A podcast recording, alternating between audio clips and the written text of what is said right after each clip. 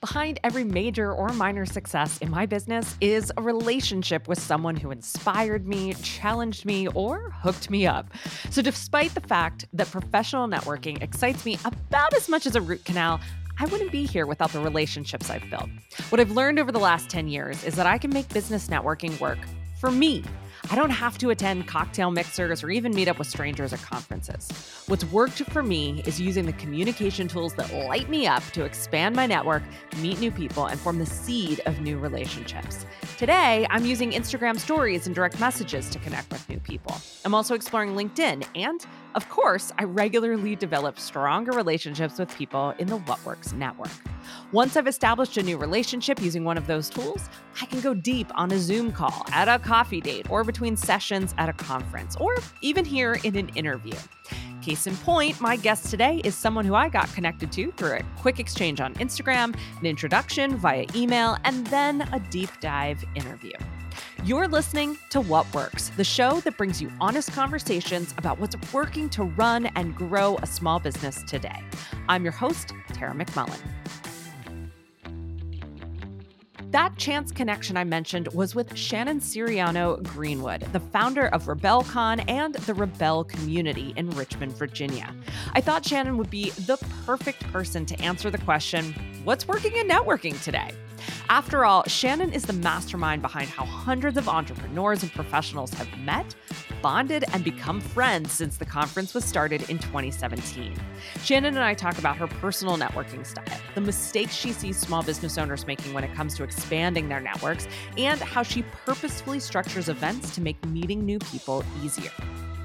Do you have an unconventional way of expanding your personal network? Do you make networking a priority in your weekly schedule? I'd love to hear from you. Find me on Instagram. I'm at Tara underscore McMullin. Tag me in a post or shoot me a message. Now, let's find out what's working in professional networking. Shannon Siriano Greenwood, welcome to What Works. Thank you so much for joining me today. Yay, thank you. Awesome. All right. So it seems like RebelleCon is all about lifestyle design, but that your mechanism for exploring lifestyle design is really people. You bring people together, you put the right people in the right room talking about the right things. Why did you decide to bring people together around this topic instead of, say, maybe starting a blog or a YouTube channel or an online course that centers your own expertise? Well, it is literally for my own personal enjoyment and benefit. These are topics that I really wanted to learn about. So I thought, what better way to learn about them than to find the people that know about them way better than I? I never pretend to be an expert on anything. So the idea of starting a blog or a YouTube channel or any of that would require that I actually have to know how to do things or know about things instead of getting to just be the attendee, the audience member, and learn from all these incredible people. I love that. Um, I yes, I just really love that, and I appreciate that ethos and uh, that uh, yeah, just the the origin of of the whole thing. So, um, any uh, any business I think that's focused on events and bringing people together is really hard to operate as a person of one. And I know you've got a bit of a team behind you. How did you meet the people that are on the RebelCon team? Originally, the team was people that I knew. Again, going back to how selfish I am when I create things, I my vision for RebelCon was an opportunity to work with all of the cool people that I never had a reason to work with before. So when we were first coming up with the idea of hosting a conference, we, I was literally sitting at my dining room table with my co-founder and one other friend who we knew we wanted to work on a project together. And before we even really narrowed in on what the content or the format would be, we were brainstorming who we always wanted to work with. So once we had our kind of wish list of all the people we always wanted to work with, we started find, tapping them, and then we figured out, okay, these are actually the extra people or extra roles that we need to fill. Who do we know, or who knows someone who knows someone that can help us with that? Mm. That was how it started, and how it's grown is people are finding us now and aligning so much with the mission and the vision and what we're sharing that they are asking us to be involved. Mm. Um, I want to dig into further, like how you're expanding your network and how you personally are, are building new relationships uh, right along those lines. But you mentioned vision, and it strikes me that the vision that you had for RebelleCon at the beginning must have been pretty big to start to see those roles within this opportunity or the the roles within what you were trying to create because again a lot of people start off thinking small and playing small um, so that they can fill all of the roles. So what was when you when you were building this initial seed of an idea, what was that initial vision that you guys were getting behind? I will tell you, I wish sometimes that I could think smaller because it would be so much easier if I could just do it by myself. But I like just don't even possess that ability. Um, like I said, I, I started with another founder and we were at my dining room table while I was on maternity leave, literally breastfeeding my baby. And she's like, let's work on something. Maybe it could be a workshop. And I immediately jumped, like, nope, it's a conference and we're bringing speakers from all over the country and it's going to be hundreds of women. And this is the, this is the big thing. And now we just have to figure out how to do it. So it's my own like personal lack of chill that has put me into this place and into this type of project. I love that. I can definitely relate to that. uh-huh. um, okay, let's talk about your personal networking, relationship building, work, and style. How are you, or what are you doing right now to continue to expand your network and to meet new people and to really find the people who can help you continue to bring this vision to reality? Well, I have two things that I'm doing right now that are kind of new for me. And as a person that always is you know considers myself a connector. I think it's interesting that i'm just discovering new tools but i have never before used linkedin which i know that's like kind of crazy but i'm just like new to linkedin and i've been blown away how easily people will accept my you know connection and want to get together in person um, I'm a big, big believer of getting together in person. You know, I love to meet a person face to face and really like learn about them. Um, you know, I know a lot of people like to just expand the size of their network, and that's like the goal of just know a lot of people and meet as many people as possible. Where I personally want to dig way deeper and really get to know people that I think can be supportive of me and that I can support. So that's that's one of the big ones um, that's new for me right now. And then other ways that I'm expanding my network, I think this is a great thing for anyone who is trying to you know, meet more people. I ask people for introductions. I do that if I go to a networking event and I don't know anyone, I will like single someone out, walk up to them and be like, hey, who in this room should I know? So that I don't then have to approach people all night long, which can be exhausting, even if you are an extrovert, which I'm like both extra intra. So I do that in a big group networking setting, but I also do it in individual meetings. If I meet with someone new and I think they're really interesting, I'll ask them at the end of the meeting, is there anybody that you know that you think I should be connected with? And would you make that introduction?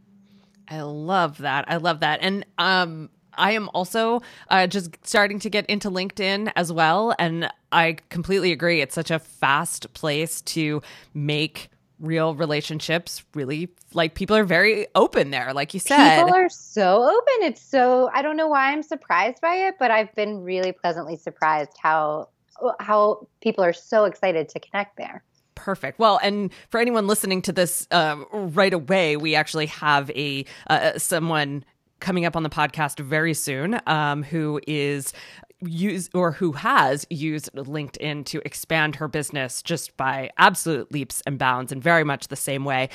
Um, Shannon, you mentioned that meeting people in person and kind of going deep quickly is really important to you. How do you make time to have those kind of meetings on a regular basis? That really is the hardest part. And that's probably something that I should really watch on my calendar because it can get overwhelming. But I just love getting to know people so much that I do it probably more than I should if I was being really smart about my productivity. But a way that I've had, I've heard other people do this better than I do is lunch meetings. So you're going to eat lunch, like make a couple days a week the days that you want to have lunch with other people. And that's kind of a good placeholder to add it to something that you might already be doing. Or I know other people that'll reserve like Thursday morning coffee for, you know, meeting other people or informational interviews. They set a specific time on their schedule for when they can be available to meet with people in real life. Perfect. Okay, so you mentioned this already that, you know, stepping into a big event can be really nerve wracking. It can be anxiety inducing. It can be, uh, you know, it can be so, such a big deal that people fail to do it to begin with. Um, and I'm sure that there are some really intentional things that you've done at RebelleCon to make it easier for people to meet each other because that's a core component of what you guys are doing. So, how do you guys structure RebelleCon events to make meeting new people easier for the people that are there, for the attendees? So, I don't know why, but I have kind of a personal aversion to like icebreakers mm-hmm. or like activities like that that like make you write something corny on something so that it like sparks conversation. But we are still very intentional about making sure people feel connected at our events. So, all of our team members, and then we also have ambassadors, so people that we've worked with before, that literally their job is to make sure no one stands alone. Hmm. So we go out of our way to make sure that we are getting people, you know, in the circles of conversation and making introductions. It's literally the responsibility of our team to make sure people feel comfortable at all of our events, the big ones and the small ones. And that has worked really well for us. And that is actually something I stole from my experience when I owned a brick and mortar business. Before I started doing events, I owned a boutique cycling studio. And something that we found worked so well because I know you are really into fitness and like a lot of fitness can be the same way. It's kind of intimidating for people when mm-hmm. they walk in and it's like everyone else here is super fit and I don't know what I'm doing. So I'm un- uncomfortable and anxious and awkward. So when I owned the studio, we put a practice in place whenever someone came into the studio that was new we had to immediately introduce them to someone who was a regular. Mm. And that connection made them one immediately feel more comfortable, two made the like regular feel like, "Oh, I'm important and like I'm now an ambassador unofficially." And we saw so much higher return of people coming back because they immediately felt connected to the business or to the event. I love that. My climbing gym could really use a policy like that, I think. Uh, that's great. Um, I want to shift gears a little bit now and, and talk more about what you're observing in the attendees at your events um, or even just in the small business space in general. What mistakes have you seen people make as they try to expand their personal networks?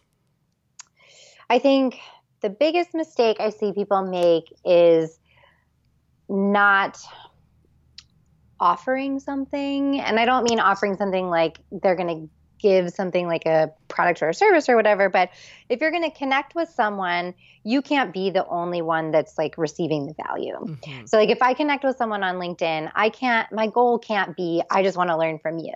Like, you need to be able to show up with something to offer if you want that relationship to grow and for that to be an even exchange. So, as you're looking to meet with different people, the goal can't always be like, what can I get from this person? And I think, you know, networking kind of gets a bad rap because that can often be the case. You know, the people that go to an event with like 100 business cards and their goal to get their cards in everyone else's hand. And really, to make it meaningful, you need to be exchanging evenly. You know, I need to meet someone that can benefit from me, and they need to be, that, you know, it needs to be both ways.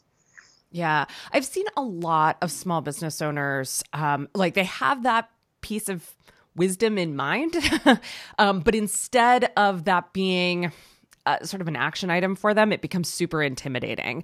Um, and they assume or they they have this sort of imposter complex around not having something to offer. How do you figure out what you're bringing to a new connection like that Mm, that's a good one. I think I never personally know going into a meeting what I'm going to be able to offer. Mm. I just have it in my mind that I can't walk away from this conversation without anything. I mean, even if it's like a restaurant recommendation or like a great book that I just read, like something of value, everyone has something to share.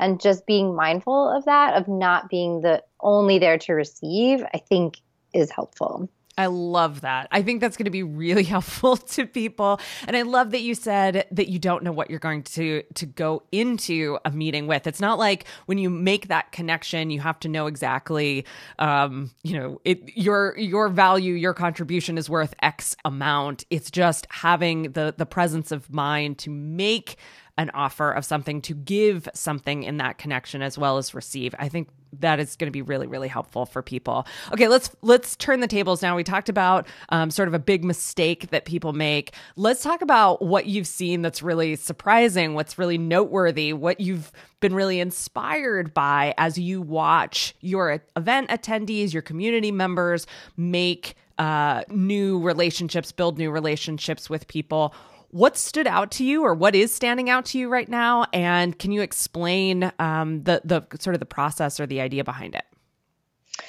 Sure. So something that's been really interesting that i've noticed that was never my intention when i started planning events is people developing very personal relationships. So they what I thought that our event would do was bring entrepreneurs together. That was really the goal when we first started. And two kind of interesting things have happened. So, one, our content is not just focused on business skill building. So, I don't know why this is a surprise, but people that are not entrepreneurs are finding us in larger and larger waves. So, our community is really mixed as far as um, profession. So, we have you know entrepreneurs, freelance professionals, creatives, but they're mixing with career professionals that are on the leadership track that have no desire to ever abandon ship. And so the relationships that are forming are not like I have this business skill and I have this and we're going to support each other in this way, but they're actual personal human relationships of people that maybe have similar ambitions or similar interests, but are not necessarily professionally connecting. And I think being open to that is really important because sometimes we just want to focus on business, business, mm-hmm. business all the time but as far as your own growth and ability to do different things, like be open to meeting people outside of your little silo. Um, that's been really interesting.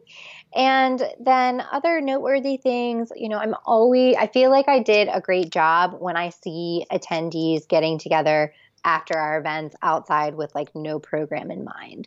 So I think that's every you know, community builder's dream is when you can be the catalyst, but then those relationships grow without you having to do anything. Yes, as another community leader, I completely agree. Um, just two of our oldest community members, well, not they've been in, in the community the longest, just met up in Denver the other day and they're posting pictures everywhere. It just makes my heart so warm.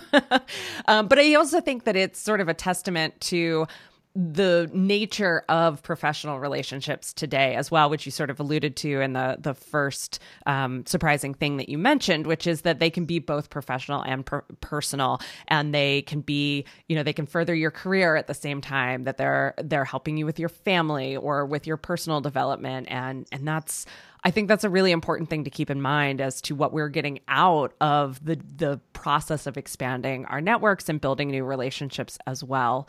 Um, I'm curious how your personal approach or your philosophy on expanding your network, building relationships has changed as you've grown RebelleCon and as the, your community itself has grown? Hmm. I would say having RebelleCon as my project and what I work on definitely helps me expand my network in a more intentional way. You know, I think getting involved in an organization or a group that allows you to make those connections outside of you know, your silo again of what you would normally do is so important. So I had, you know, previously volunteered with other organizations. I worked on TEDx I've worked on, you know, other professional development groups and I think it's always nice to have some sort of project like that that connects you and that when you're going into an ask or you're trying to meet someone, you do have something specific that you're connecting with them about. But as far as my pr- approach or perspective, I think it's the same. I think I've always really been motivated by getting to know other human beings and what is exciting and exceptional about them. So I'm a kind of a compulsive connector. And I think my goal in how I approach expanding my network is just to keep getting better at listening. Um, because I do feel like the more that I can listen and hear, you know, the better that I can connect with someone else. Mm, I love that. Uh, you guys just launched or or recently launched uh, the Rebelle community. Can you tell us more about that and sort of what the impetus behind that move was for the for the Rebelle Con ecosystem as a whole? Yes. So RebelleCon, like I said, was started as just a conference, a one-time event, an ex- excuse to work with all the cool people we wanted to work with. But what happened was so many people wanted to stay connected after the event that even though they may have been meeting up individually outside, they were kind of looking back at us like, hey, like we need you to help us like stay connected in between the big events. So last year we just kind of tested it and said, okay, if we did some just community events, nothing big, no major production, like what would it look like? Would people actually show up? Because sometimes people say they want a thing and then they don't actually want the thing. So we had a couple different formats that we tested. We tested a panel where we had, you know, presenters, we tested just a mixer, we did some online workshops, and from the feedback from these tests was they just wanted to connect. So the mixer format is actually the most popular. Um, but the panels are also really attractive to people that maybe haven't attended anything before and are really kind of testing the waters as far as what they're interested in. So, because we had so much interest in the events in between, we said, all right, let's just make this a thing for 2019. We'll commit to having community events every month. And we literally just launched it. So, we made the announcement in December and we did our launch in January. And I was thinking maybe we'll get 50 people. Like, wouldn't it be cool to get 50 people? You know, our conference is between 150 and 200. So if 50 people regularly want to hang out with us, I would consider that a major success. Um, and when we closed the doors to our um, founding membership, we had 135. That's incredible. Which is awesome. And then we're like, oh man, now what are we going to do with all these people? so it's a really great problem to have. So we are back to the drawing board to figure out okay, what really is the format that we can use to engage these people ongoing and not necessarily take away from the big conference. Um, and so it's a really amazing problem to have that so many people are jazzed and looking for an opportunity to connect in this way. I well, one, congratulations. Two, that also makes me really curious as to what you see your role in in sort of shepherding that community because I imagine it's not just as an events planner, it's not just as an MC. There I imagine you see you see yourself in that community builder, community manager role, or maybe I'm wrong. I'd love to know what you see your role is in sort of this family that you're starting to bring together under the Rebelle brand. Sure. I think community builder is definitely a term that I identify with. As far as producing the events, no. I if I once we get to a place financially where I feel secure, that's the first thing I farm off to the side. I don't want to worry about how many cups are at this event or where the trash cans are or all of those details that are actually so important. Um, I would love to not be the person responsible for that anymore. Um, I do see myself as really the encourager of you know getting people to bring their ideas for what they want the community to be and leading them to build it it's not just me so i think the exciting thing about having all these people is now i feel like we have all this input mm-hmm. of how we can really make this for and led by the community and eventually it's a, a, thing that can operate by itself that I don't have to be as involved in so that I can continue to grow communities in other places or expand our community and figure out how to connect people outside of just our region. Mm, that's awesome. Uh, I have maybe one or two more questions before we start to wrap things up here, but um, the first one, and this kind of harkens back to really where we started with the conversation, um, which comes back to your vision. What conferences, what events, what people inspired you in fleshing out that initial vision? Where did the idea for this not not where did it come from, but almost where did it germinate from? Hmm. I think it's funny. I had only ever been to one conference in my life. Wow. Before I decided to plan a conference. And that was eight years ago, maybe even longer than that. I went to BlogHer uh-huh. in New York. I had a I used to have a restaurant blog back in the day. Um, and I don't think I wanted to emulate that format by any means. I love, you know, the TED experience, the idea that people can have totally different ideas and bring them to the stage in kind of an interesting way. And I was really motivated by the fact that where I live, Richmond, Virginia, has a lot of really amazing people that no one really knows about because they like move here to like hide out from people knowing about them. Um, but that also Richmond is a place that people want to come from outside. So I think I was just excited about the idea of, of, building a platform for some really incredible people from here locally and then also from other places. And the format was just kind of like the best delivery method that I thought I could execute to, you know, making that platform a thing that people could be a participant in. Very cool. Okay, but last question, and maybe we've already kind of covered this, but I, I, let's go there anyhow. What are you really excited about for 2019? What do you have on the horizon that is getting you out of bed every morning? Oh, so many things. I'm really excited about the community and just the enthusiasm and support for what we're building here. So I'm excited to see what that will be by the end of the year. Um, and I'm really excited about our upcoming conferences. So we're doing one in April, and the attend the program is coming together just beautifully with a really interesting mix of founders and authors and just incredibly inspirational people that are also very grounded and like human.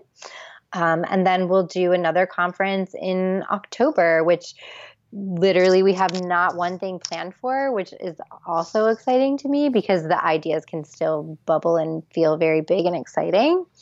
So, as much as I wish that I had everything planned out, I'm really excited that I don't because I think the possibility of what we can grow into this year is really unlimited at this point. that is such a refreshing thing to hear from someone. I really appreciate that. Uh, Shannon Siriano Greenwood, thank you so much for this conversation and shedding a light on what's working in expanding our networks today. Thank you. What's worked for me is using the communication tools that light me up to expand my network, meet new people, and form the seed of new relationships. Now, today, I'm using Instagram stories and direct messages to connect with people. I'm also exploring LinkedIn. And, of course, I regularly develop stronger relationships with people in the What Works network. Find out more about RebelleCon and Shannon Siriano Greenwood at rebellecon.com. That's R E B E L L E C O N.com. Here at What Works, we love to connect you to small business owners who have unconventional, purposeful, and intentional ways of making things work. Our goal is to introduce you to people who inspire you from all walks of small business life. Wouldn't it be great if you could actually get to know people like the folks we talk to each week? That's exactly what happens inside the What Works Network. Our community is full of experienced small business owners, coaches, makers, designers, consultants, marketers, educators, and wellness professionals who do business on purpose and in unconventional ways. Plus, every conversation is a two way street. Pose your challenges, ask for feedback, talk about what's on your mind as you run and grow your small business. Learn more about the What Works Network and request your invitation to join us at explorewhatworks.com slash network. This episode was produced and edited by Sean McMullin. Our theme music is by The Shrugs. Find over 180 other episodes about what's really working to run and grow small businesses today at explorewhatworks.com.